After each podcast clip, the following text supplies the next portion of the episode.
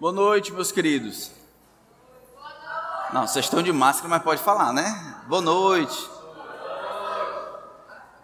É uma alegria demais vê-los aqui, tá bom? Muito bom. Então, no mês dos namorados, normalmente casais têm a oportunidade de serem entrevistados. E aí uma pergunta frequente é o marido sendo entrevistado sobre o que ela significa, né? O que a sua esposa significa para você. E o marido tem a oportunidade então de responder: ela significa para mim. E eu me lembro que em uma dessas entrevistas, o entrevistador perguntou assim: o que ela significa para você? O homem disse: o que ela significa para mim? Ela é meu tchucu-tchucu. A mulher riu. Ninguém sabia muito o que tchucu-tchucu significava. E o microfone então foi passado para as mãos dela. E ele? Perguntaram para ela: O que que ele significa para você? Ela disse: Bom, o que ele significa para mim? Ele é o meu tarantantã. Algumas vezes a gente não pensa muito sobre essas coisas e acabando respondendo a perguntas sérias de maneira a mais superficial possível. Infelizmente fazemos coisas assim até quando nos referimos a Deus. O que o Senhor significa para você? o que o Senhor significa para mim. E aí eu imagino que algumas pessoas iriam entrar naquele velho clichê cristão: ah, ele é tudo, né? Ah, sem Jesus ou sem Deus a gente não é nada. E essas coisas, mesmo que tenham significado, elas acabam sendo superficiais, ou uma maneira de dizer, eu não sei muito o que ele significa para mim. Agostinho foi convertido ao Senhor quando adulto, e depois ele seria conhecido como bispo de Hipona. Ele viveu no quarto século. Em suas confissões, ele narra em primeira pessoa o caminho da sua conversão. O que Deus significa para mim? Agostinho responde assim: Que me dera descansar em ti, que me dera que viesses ao meu coração e que eu embriagasses, para que eu me esqueça de minhas maldades e me abrace contigo, meu único bem que és para mim? Tem piedade de mim para que eu te possa falar. E que sou eu para ti? Para que me ordenes amar-te? E se não fizer, irar-te contra mim, ameaçando-me com terríveis castigos. Acaso é pequeno o castigo de não te amar? Ai de mim! Dize-me por tuas misericórdias, meu Senhor e meu Deus, que és para mim Diz a minha alma: Eu sou a tua salvação. Que eu ouça e siga essa voz e te alcance. Não queiras esconder-me teu rosto. Morra eu para que possa vê-lo, para não morrer eternamente. Agostinho acreditava que o simples fato de não amar a Deus era punição já demasiada. Porque o Senhor me ameaças, me ordena que te ame, me ameaças com terríveis castigos por não te amar? Acaso não é castigo suficiente não te amar? O texto que nós vamos olhar nessa noite, se Deus nos der graça, é a resposta de Davi a uma pergunta como essa. Se perguntássemos, Davi, o que o Senhor significa para você? Davi diria o Salmo 63. E é para lá que nós movemos nossa atenção nesta noite. Salmo 63.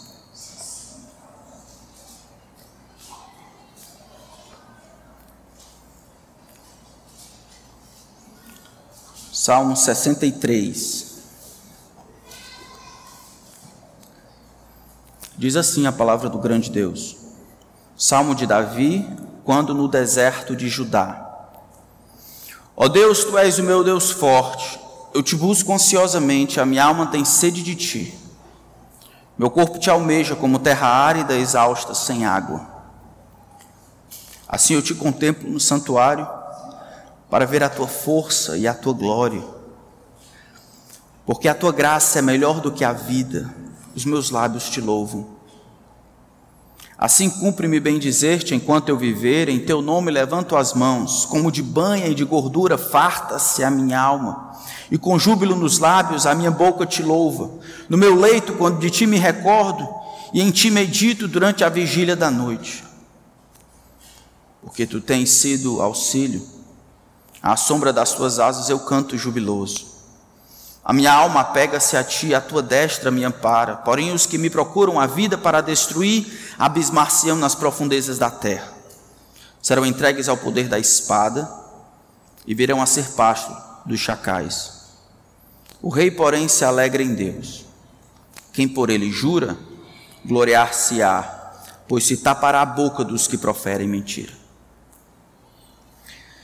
Pai, é uma alegria tremenda o fato de estarmos aqui reunidos, com as portas abertas, declarando o nosso desejo de estarmos juntos como igreja, nos congregarmos e louvarmos o Teu nome. O que o Senhor é para mim? O que o Senhor é para nós? O que o Senhor é para a nossa igreja?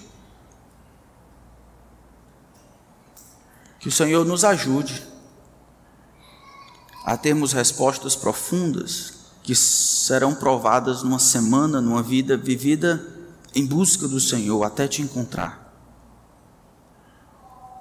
Nós buscamos a Ti, Senhor, nessa noite, nós buscamos ao Senhor.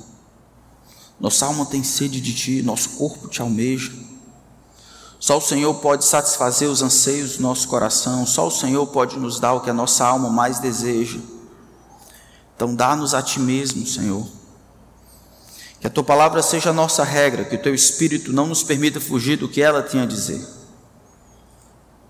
Teu Espírito Santo, nosso professor, que ele nos conduza e que ao final desse tempo só o Senhor receba a glória, porque só o Senhor a merece. Em nome de Cristo. Amém. Esse salmo é de várias maneiras uma confissão pessoal, é um lamento pessoal de Davi enquanto passava por um momento muito difícil. Esse salmo aqui é uma oração de alguém que está consumido pelo desejo de ter um relacionamento próximo com o Senhor. Ele tem inimigos, como a gente pode ver em derredor, tentando, tramando contra ele para arruiná-lo e tirar a vida de Davi. Mas essa preocupação com os inimigos não chegam nem aos pés do desejo que ele tem de estar mais perto de Deus, de ter um relacionamento próximo com o Senhor. O desejo que ele tem por Deus, a ânsia que beira a inanição espiritual por Deus, é maior do que os problemas que ele enfrenta enquanto estava no deserto. Lá no começo do salmo, nos dá uma ideia de onde esse salmo foi escrito, ou de onde esse salmo foi escrito. Diz que ele foi escrito quando ele estava no deserto de Judá. Ele pode estar sendo escrito quando ele estava fugindo de Saul, no entanto, algumas partes aqui do texto parecem indicar que Judá, ou esse deserto de Judá, essa ocasião, Davi está fugindo de Absalão. Por exemplo, no versículo 11 ele diz o rei falando de si mesmo, enquanto ele estava fugindo de Saul, ele não era ainda rei de Israel. Aqui ele já era rei. Veja que as tramas aqui, elas acontecem de um período bem perto dele. Versículo 9: os que procuram destruir a vida do rei. Então, ao que tudo indica, Davi estava fugindo de Absalão, seu filho. Eu espero que a gente lembre da história. Deus havia dormido com Batseba e adulterado, e assim Deus promete que dentro da própria casa dele, de Davi, ele traria o mal sobre Davi. Então Davi tem que fugir por alguns meses, porque Absalão, seu filho mais velho, depois de ter assassinado seu outro irmão, agora deseja assassinar o seu próprio pai. Na verdade, deseja tomar o trono de Davi. Davi então tem que fugir, deixar para trás ex-melhores amigos que agora estão do lado de Absalão e fugir para o deserto da Judéia, até que passe a calamidade. Ele sabe que a questão é muito maior do que somente Absalão querendo o trono. Ele sabe que está debaixo da punição de Deus da disciplina do Senhor por ter adulterado e traído a aliança que ele havia feito com Deus. Nessa situação de devastação, de solidão, Davi, o trono ele tem que largar esse lugar e todas as regalias da monarquia, deixando para se fazer presente no deserto, nessa situação. Davi tem o melhor ingrediente, os melhores ingredientes para compor este salmo aqui. Versículo 1 vai mostrar que ele olha ao lado e vê a terra árida, a terra sem vida, sem receber água, a terra exausta, a terra morta. Agora imagine o que viver num deserto por algum tempo causaria em você. Sem as finas iguarias do rei, sem as ajudas dos servos, sem os confortos do palácio, sem as, a nutrição adequada, Davi aqui está acabado. No entanto, mesmo Davi passando por essas dificuldades aqui, ele toma esses ingredientes físicos e ele iguala essas dificuldades físicas à inanição espiritual que ele sente com saudades de Deus. Ele começa dizendo então no verso 1: Ó oh Deus, ó oh Deus, tu és o meu Deus forte, ó oh Deus, tu és o Deus que está perto de mim, o Deus que tem sido a minha fortaleza, e eu te busco ansiosamente, eu te busco a todo custo, eu te busco até te encontrar. A ideia da palavra aqui é que ele começa bem cedo e ele não para enquanto não encontra. A ideia do sol que não pode ser contido por nada contrário, tem que cumprir o seu curso, assim eu, procurando pelo Senhor, eu só vou parar quando a noite chegar. Eu preciso do Senhor. O quanto você precisa do Senhor, Davi? Eu preciso do Senhor como essa terra precisa de água, como terra exausta e sem água morta, assim sou eu sem te encontrar, sem ter a tua presença. Assim como a terra está completamente morta, sem água vir com vida e regar a terra, assim é da mesma forma que eu vejo a minha vida espiritual sem o Senhor. Nada de fato que eu posso ter aqui como rei se compara àquilo que o Senhor pode me dar. É por isso que eu te busco, eu te anseio. Corpo e alma, versículo 1: O meu corpo te almeja, a minha alma tem sede de ti. Acho isso tão interessante, irmãos, porque nós não descrevemos dessa maneira a nossa procura por Deus. Quem de nós acotovelou, né? a esposa e disse: Vamos para a igreja. O que a gente vai fazer lá? Eu vou procurar o Senhor. Como assim? Eu vou ansiar por Ele. Eu, eu estou, eu estou, eu estou perdendo a fome. Eu, eu estou ficando sem beber. É como, é como se a minha alma estivesse em, de fastio espiritual enquanto eu não encontrá-lo. Eu estou ansiando pelo Senhor, eu desejo mais do que o meu corpo deseja por comida, mais do que o meu corpo e a minha garganta deseja por alma, assim eu, corpo e alma, desejo encontrar o Senhor mais do que qualquer outra coisa, porque eu sei que somente nele há vida. A minha alma tem sede de ti, o meu corpo te almeja. Davi, então me diz o que que Jesus, o que que o Senhor significa para ti? E ele diria: Tiago, a primeira coisa, o Senhor é o meu maior desejo. Eu vivo para encontrar, e não encontrá-lo, na verdade, é viver uma vida de morte. Não tê-lo é viver em constante fastio. Você teria, Tiago, um vislumbre disso se morasse no deserto e quisesse beber água e não tivesse, e quisesse comer alguma coisa e não tivesse no deserto, se você vivesse uma situação assim, Tiago, você veria o que minha alma, a intensidade do meu desejo por Deus. Porque é exatamente assim que Davi descreve a sua situação. O versículo 2 parece que a situação se agrava. Assim eu te contemplo no santuário para ver a tua força e a tua glória. Parece que Davi, ele lembra do tempo de outrora, quando ele estava adorando a Deus no santuário.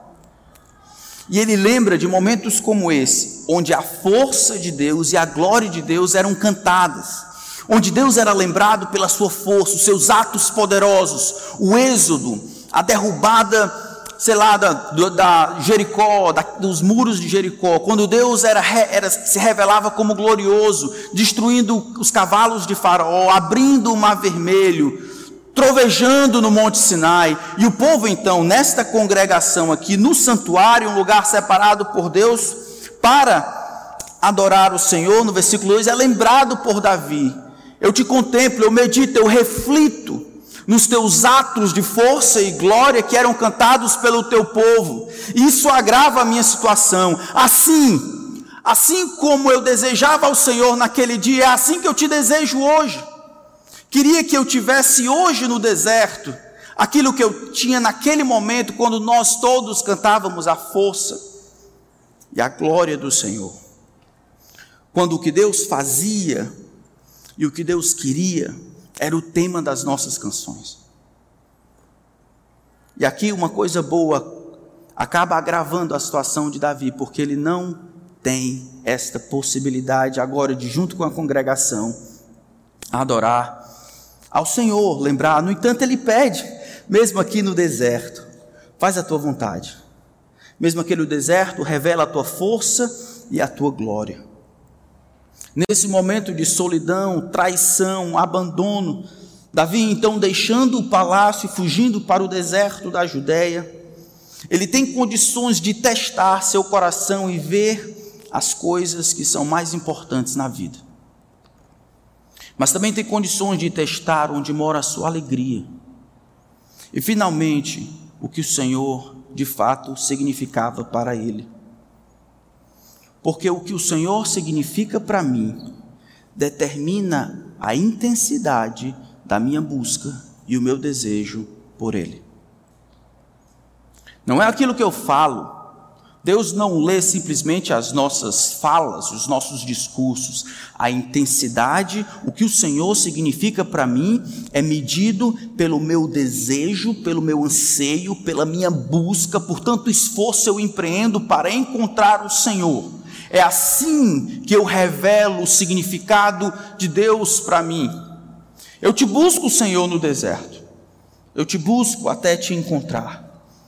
Senhor, então, é o meu refúgio e a minha fortaleza. O Senhor é aquilo que alimenta a minha alma. O Senhor é o meu maior desejo. O que mais, Davi? Eu perguntaria: o que mais, Davi, o Senhor significa para você? O Senhor é o meu maior desejo, ele diria, mas tem mais. O Senhor é o melhor da vida.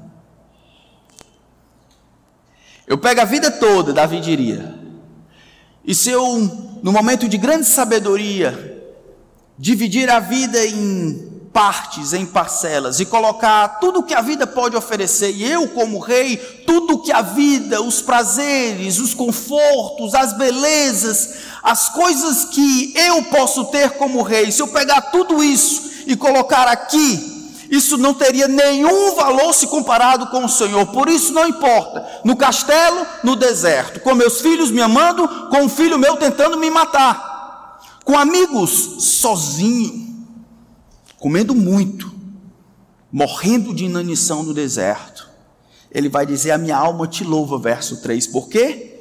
Porque a tua graça é o melhor da vida. A graça do Senhor, o amor leal do Senhor, a disposição graciosa de Deus para nós, por nós, em me amar e desejar o melhor para mim, faz com que, não importa o lugar onde eu esteja, aquele lugar vai ser o melhor lugar do mundo. Isso aqui é muito, como dizia um amigo meu, isso aqui é para lá de Topanga Canyon. Vocês não lembram disso, não? Davi está dizendo isso enquanto estava no deserto, com seu filho, havendo dormido com as suas mulheres ou com as concubinas do palácio, tentando com ex-amigos, agora inimigos, tentando matar Davi. Mesmo assim, Davi diz: Da vida eu tenho o melhor. E não importa onde eu estou e com quem eu estou, sendo que tu estás comigo, eu tenho a melhor parte da vida. Não importa muito as circunstâncias, eu bendigo ao Senhor, ele diz, no final do versículo 3: Os meus lábios te louvam. Verso 4: Dessa maneira, dessa forma, é por isso o mais correto a fazer é bendizer ao Senhor, é falar bem do Senhor, é engrandecer a tua reputação, é confirmar o teu valor. Não importa onde eu esteja, enquanto eu viver, as coisas vão mudar, as situações vão mudar, as pessoas vão e vêm, eu ganho, eu perdo, eu estou no palácio, estou no deserto, as pessoas querem me matar, outros querem me abençoar. Essa vida volúvel,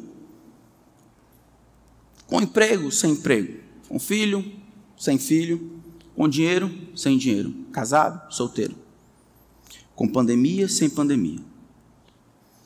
Eu vou engrandecer o teu nome, eu vou agregar a reputação que o Senhor já tem mais adjetivos. Eu vou viver de tal maneira e falar de tal maneira que seja vista a grandeza do Senhor. Isso não é por causa daquilo que o Senhor me dá, é a tua graça, é o melhor da vida. É por isso que os meus lábios te louvam. Eu acho que somente verdadeiros crentes podem fazer isso.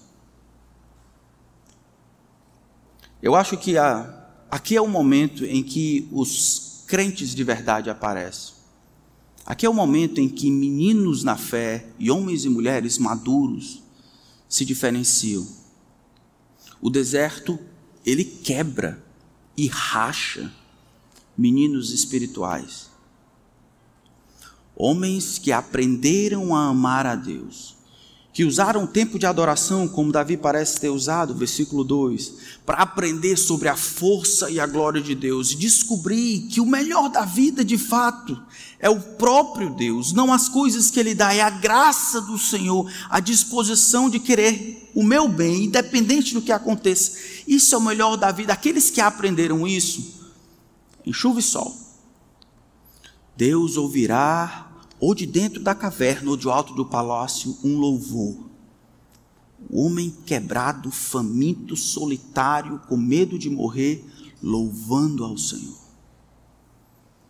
Os meninos, durante esse momento, o que é que eles vão fazer? Eles vão culpar o mundo, eles podem, numa pandemia, culpar os governos, eles podem culpar a China, podem culpar os morcegos, podem culpar qualquer coisa. E não, e muito embora talvez toda a culpa seja do morcego, isso não muda nada. Culpado ou não, é o grande Deus que tem melhores planos do que eu sei, que permitiu que essas coisas acontecessem. O que eu faço diante disso? Eu tenho o melhor. Morcego nenhum pode tirar o meu melhor. Satanás, nenhum demônio pode tirar o meu melhor. O meu melhor que me deu foi Deus, e da sua mão ninguém me pode arrebatar. Assim cumpre-me bem dizer-te, e em teu nome levanto as mãos. Eu posso aguentar a vida no deserto, com inimigos à espreita, porque eu tenho aprendido que a tua graça é melhor do que a vida. Por isso, os meus lábios te louvam. As minhas circunstâncias irão mudar, teu amor leal, nunca. Cumpre-me bem dizer-te por isso, porque as coisas que ficam para trás elas vão passar, porque elas estavam atreladas às circunstâncias, ao palácio, por exemplo. O Senhor me deu aquilo que ninguém pode tomar. A tua graça é melhor do que a vida. É por isso que os meus lábios te louvam. Isso se parece muito com o que Agostinho falou no começo. Agostinho, o que é que é Davi? O que é, que é o Senhor para tu? Ele dizia: Tem piedade de mim para que eu te possa falar. Que, eu, que sou eu para ti, para que me ordenes amar-te? E se não fizer, irar-te contra mim, ameaçando-me com terríveis castigos. Acaso é pequeno o castigo de não te amar? Ai de mim. Como é que seria a sua vida? Como é que você descreveria a sua vida sem, sem o Senhor? Já fizeram esse exercício? Na calada da noite, ou mesmo acordado.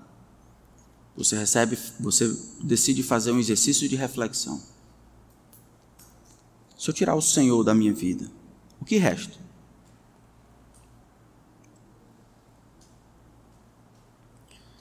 Se você consegue viver seu Senhor, se de fato a retirada do Senhor da tua vida seria como a morte de um ente querido, ou a perda de um emprego, ou for, seria como a morte de um, de um animal de estimação, a falta de comida. Essas coisas, elas revelam o que o Senhor significa para nós. O que o Senhor significa para Davi, tira-se de Davi a, a graça de Deus, tirou-se a vida. Sem a graça de Deus, a vida perde toda a graça. Mais do que isso, sem a graça de Deus na vida de Davi, não vale a pena viver. Tua graça é o melhor da vida, e se não for para ti, e se não for contigo, de fato não vale a pena viver. O que o Senhor significa para você vai ser provado pela intensidade da sua busca e o seu desejo por Deus. O esforço que você empreende para buscar e encontrar o Senhor vai revelar o que o Senhor significa para você. Se o máximo que Deus pode ter de você, o esforço que é empreendido é você dirigir da sua casa para cá, para que naqueles dois, duas horas, agora vai ser um pouco menos, mas é daqui uma hora e meia você dedicar o seu tempo ao Senhor, e você consegue dizer que a tua graça é melhor do que a vida, Davi está aqui a ponto de morrer Revela-te a mim, Senhor, tua graça e a tua força, do contrário eu vou morrer. Assim como a terra está morrendo e vai continuar morta, eu comparo isso à minha vida sedenta de inanição contigo. Vem até mim, ser propício a mim, mostra-me a tua força e a tua glória, dá-me a tua graça, do contrário, eu não irei viver. O que esse Davi pensa a respeito do Senhor, o que o Senhor significa para Davi? Bom, o Senhor é o meu maior desejo. O Senhor também é, a, é, o melhor da vida, versículo 3. Verso 5 em diante, ele vai dizer: O Senhor é o que me satisfaz, é a minha satisfação. Como de banha e de gordura, farta-se a minha alma, e com júbilo nos lábios a minha boca te louva. Esse texto, ele, alguns de nós podem se relacionar mais do que outros. Então, se você gosta de uma banha, de uma gordura, Talvez isso aqui vai fazer mais sentido para você. O que o texto está querendo dizer é que Davi, como rei, ele tinha condições de oferecer ah, um grande banquete. Esse banquete, no entanto, de comidas finas e gordurosas, ou seja, que indicavam o valor, o peso e a capacidade que ele tinha de nutrir bem os seus animais, agora aqui é comparado com o próprio Senhor. Diz que o Senhor farta a alma dele. O Senhor agora oferece um banquete para Davi. Vem, aproxima-te. Se você, como rei, acha que pode alimentar os seus súditos, eu ainda mais, apareça. Eu te fartarei, eu te saciarei, como de banha e de gordura, uma comida saborosa, fina e saudável. Eu fartarei a tua alma. O Senhor tem satisfeito aqui Davi, porque Deus tem provido o que Davi de fato precisa: satisfação da própria alma. O Senhor farta Davi, o Senhor satisfaz Davi, o Senhor satisfaz a alma de Davi. Ele continua dizendo: A minha boca te louva, de júbilo os meus lábios. Deus também tem satisfeito Davi, providenciado para Davi o que pensar. Olha o verso 6. No meu leito, isso é quando eu estou para dormir, quando de ti me recordo e, e em ti medito durante as vigílias da noite. Versículos 5 e 6, eles estão escritos A, B, A. Isso é uma estratégia para tentar colocar no centro. Deus a resposta de Davi é: Eu te louvo com júbilo. Por quê? Porque Deus satisfaz Davi. Como? Providenciando uma comida farta para a alma, satisfazendo os anseios do meu coração. Segundo, dando o que pensar e o que meditar e dando direção para a vida todo o tempo. Durante o dia, a alma é satisfeita em Deus. Durante a noite, a alma é contemplada e visitada pela percepção de Deus. Irmãos, acho isso aqui muito legal. Porque, infelizmente, às vezes a nossa vida cristã se resume a atos públicos de culto e a gente acha, olha, eu tive um encontro com Deus, como foi bom, minha alma se queimou de paixão pela vontade de Deus, amém. Mas quando ninguém está olhando, Davi está pensando aqui na cena no deserto, enquanto ele dorme e olha para o lado, ele consegue perceber que ainda tem alguns amigos que restauram, ainda tem comida, ele tem a graça de Deus, a presença do Senhor, a comunhão com Ele, seu amparo, seu escudo. E essas bênçãos que ele consegue perceber, serve como combustível para que ele medite em Deus, o causador e a fonte de todas as bênçãos. Eu lembro de ti, eu contemplo as tuas obras, e isso serve como combustível para que eu cante jubiloso. Qual foi a última vez que você, como minha avó dizia, não, não dormiu como, como um bicho, né? sem agradecer, sem orar? Você acorda de noite ou antes de dormir, você olha para sua esposa Lembre dos seus filhos. Olhe o passado e vê como Deus foi bom com você. Você imagina a sua história. Você vê o que Deus tem feito na vida dos outros, a sua proteção, o seu cuidado, o seu sustento, o seu amor, a sua graça. Isso de dentro para fora gera um desejo de louvar a Deus, de cantar com júbilo ao Autor, ao Criador, ao sustentador de todas as coisas, não programado, não de seis às sete e meia, não no devocional pela manhã, onde nós forçamos a nós mesmos quase, mas quando ninguém está vendo, quando tem você e o Senhor, o Senhor escuta a sua voz cantando jubiloso a Ele, à noite, sem nenhuma correção espontaneamente. O Senhor satisfaz a sua alma. Você está feliz com o Senhor, o Senhor feliz com você. Davi nos chama aqui a atenção a um outro nível de espiritualidade. Onde nós queremos mais de Deus. Nós não passamos cinco, seis anos vivendo o mesmo cristianismo. Nós temos essa ambição na vida, conhecer e continuar a conhecê-lo. Nós não nos damos por satisfeitos porque sabemos alguns versículos e temos uma agenda para cumprir e damos o nosso dízimo, a nossa oferta. Nós queremos conhecer a Deus muito mais do que fazer coisas para o Senhor, nós queremos conhecê-lo e amá-lo, porque nossa alma só encontra repouso e satisfação de fato nele. Nós já temos experimentado que a graça do Senhor é melhor do que a vida. Por isso nossos lábios te louvam. Porque a intensidade da nossa busca e anseio e desejo por Deus revela o que Ele significa para nós.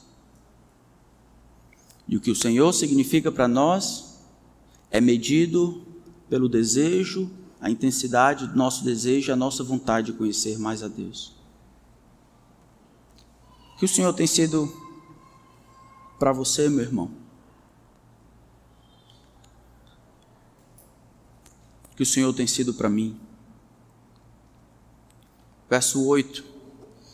Eu digo: O Senhor é a minha satisfação, porque o Senhor providencia para mim uma direção, o Senhor me auxilia no versículo 7, o Senhor me protege, o Senhor me ampara. Lembra que Davi aqui ele está passando por dificuldades no deserto. Davi não está nem aí. Davi sabe que o grande Deus está perto dele. Davi crê que o que eles estão dizendo é mentira. No versículo 11, se tapará a boca dos que proferem mentiras. Ele sabe que o Senhor é seu juiz. O Senhor está do lado dele, o Senhor está por ele. Que depois de algum tempo isso tudo voltará. O Senhor é o seu amparo. A minha alma pega-se a ti, sendo que tu se apega a mim. É assim que eu respondo ao teu amor e ao teu desejo por mim. A tua destra me ampara.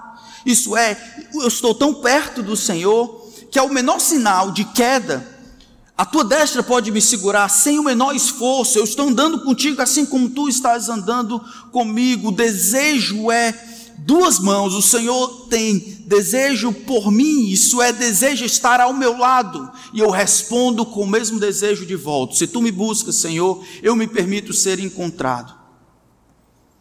Minha alma se apega a ti, minha alma te segue de perto, não de longe. Eu te conheço não de ouvir falar, mas de caminhar com o Senhor. Tudo que Davi de fato precisa, Deus pode providenciar para ele. Pode providenciar satisfação para a alma, pode providenciar a justiça no tempo certo, pode providenciar a proteção, pode providenciar a presença, companhia, pode providenciar a ajuda, o auxílio que Davi precisa, de maneira que Davi não precise de nada mais. Deus consegue satisfazer todas as reais necessidades de Davi. É isso que Deus significa para Davi. Para Davi, o Senhor é o seu maior desejo, a sua maior ambição, seu maior desejo e vontade é ter o Senhor, não as bênçãos, mas ter o Senhor perto. O Senhor também é aquele que satisfaz, nós vimos no final, e no meio, que é o coração desse salmo, o Senhor é o melhor da vida. Eu preferiria morrer sem ficar sem o teu amor. Quais seriam algumas aplicações, irmãos, para nós? Como nós temos visto, o Senhor o que o Senhor significa para mim determina a intensidade da minha busca e o meu desejo por Ele. Você passaria bem sem o Senhor? Viveria bem sem Ele? Essa é uma pergunta legítima. Seria como uma perda de emprego, como eu já perguntei? Você conseguiria se adequar à vida sem Deus? Se o Senhor saísse da sua vida, isso significaria apenas mais noites livres? Mais tempo para ficar na praia? Mais Netflix? Apenas uma mudança na estrutura da semana, eu teria que colocar outras coisas. O que o Senhor significa para você? O Senhor significa para mim, determina a intensidade da minha busca. Dito de outra forma, não é o quanto você diz, meu irmão, mas o quanto você deseja. E quanto esforço você empreende para tê-lo por perto. Não é o quanto você professa, mas a intensidade da sua busca. É por isso que coisas como o jejum não são tão importantes para nós. Qual foi a última vez que você jejuou? Que na sua falta de comida você desejou a Deus mais do que pão e água. Que, que exatamente naquele momento, sem ninguém saber, você e o seu Deus, você em posição de reverência e humildade diante de Deus, diz: Senhor, eu entendo que nem só de pão vive o homem, o homem vive de toda palavra que procede da boca do Senhor. Me ensina isso. Eu voluntariamente abro mão dessas coisas, porque eu quero desejar a Ti como eu desejo comer. Eu quero desejar estar perto do Senhor, como eu tenho a necessidade por água. água. Não é à toa que jejum, que está tão perto de oração em Mateus capítulo 6, ele foi uma disciplina espiritual esquecida. As pessoas não jejuam mais. Por isso que textos como esse não fazem o menor sentido. Como é que é, pastor? Desejar a Deus mais do que eu desejo comer? Não, pastor. Comer é uma necessidade básica. O senhor lembra? Eu lembro, irmão. Ter a Deus perto de você deveria ser a maior necessidade básica. William Law uma vez disse que se você não sente um grande desejo pela glória de Deus, não é porque você já tem cavado bastante e está satisfeito.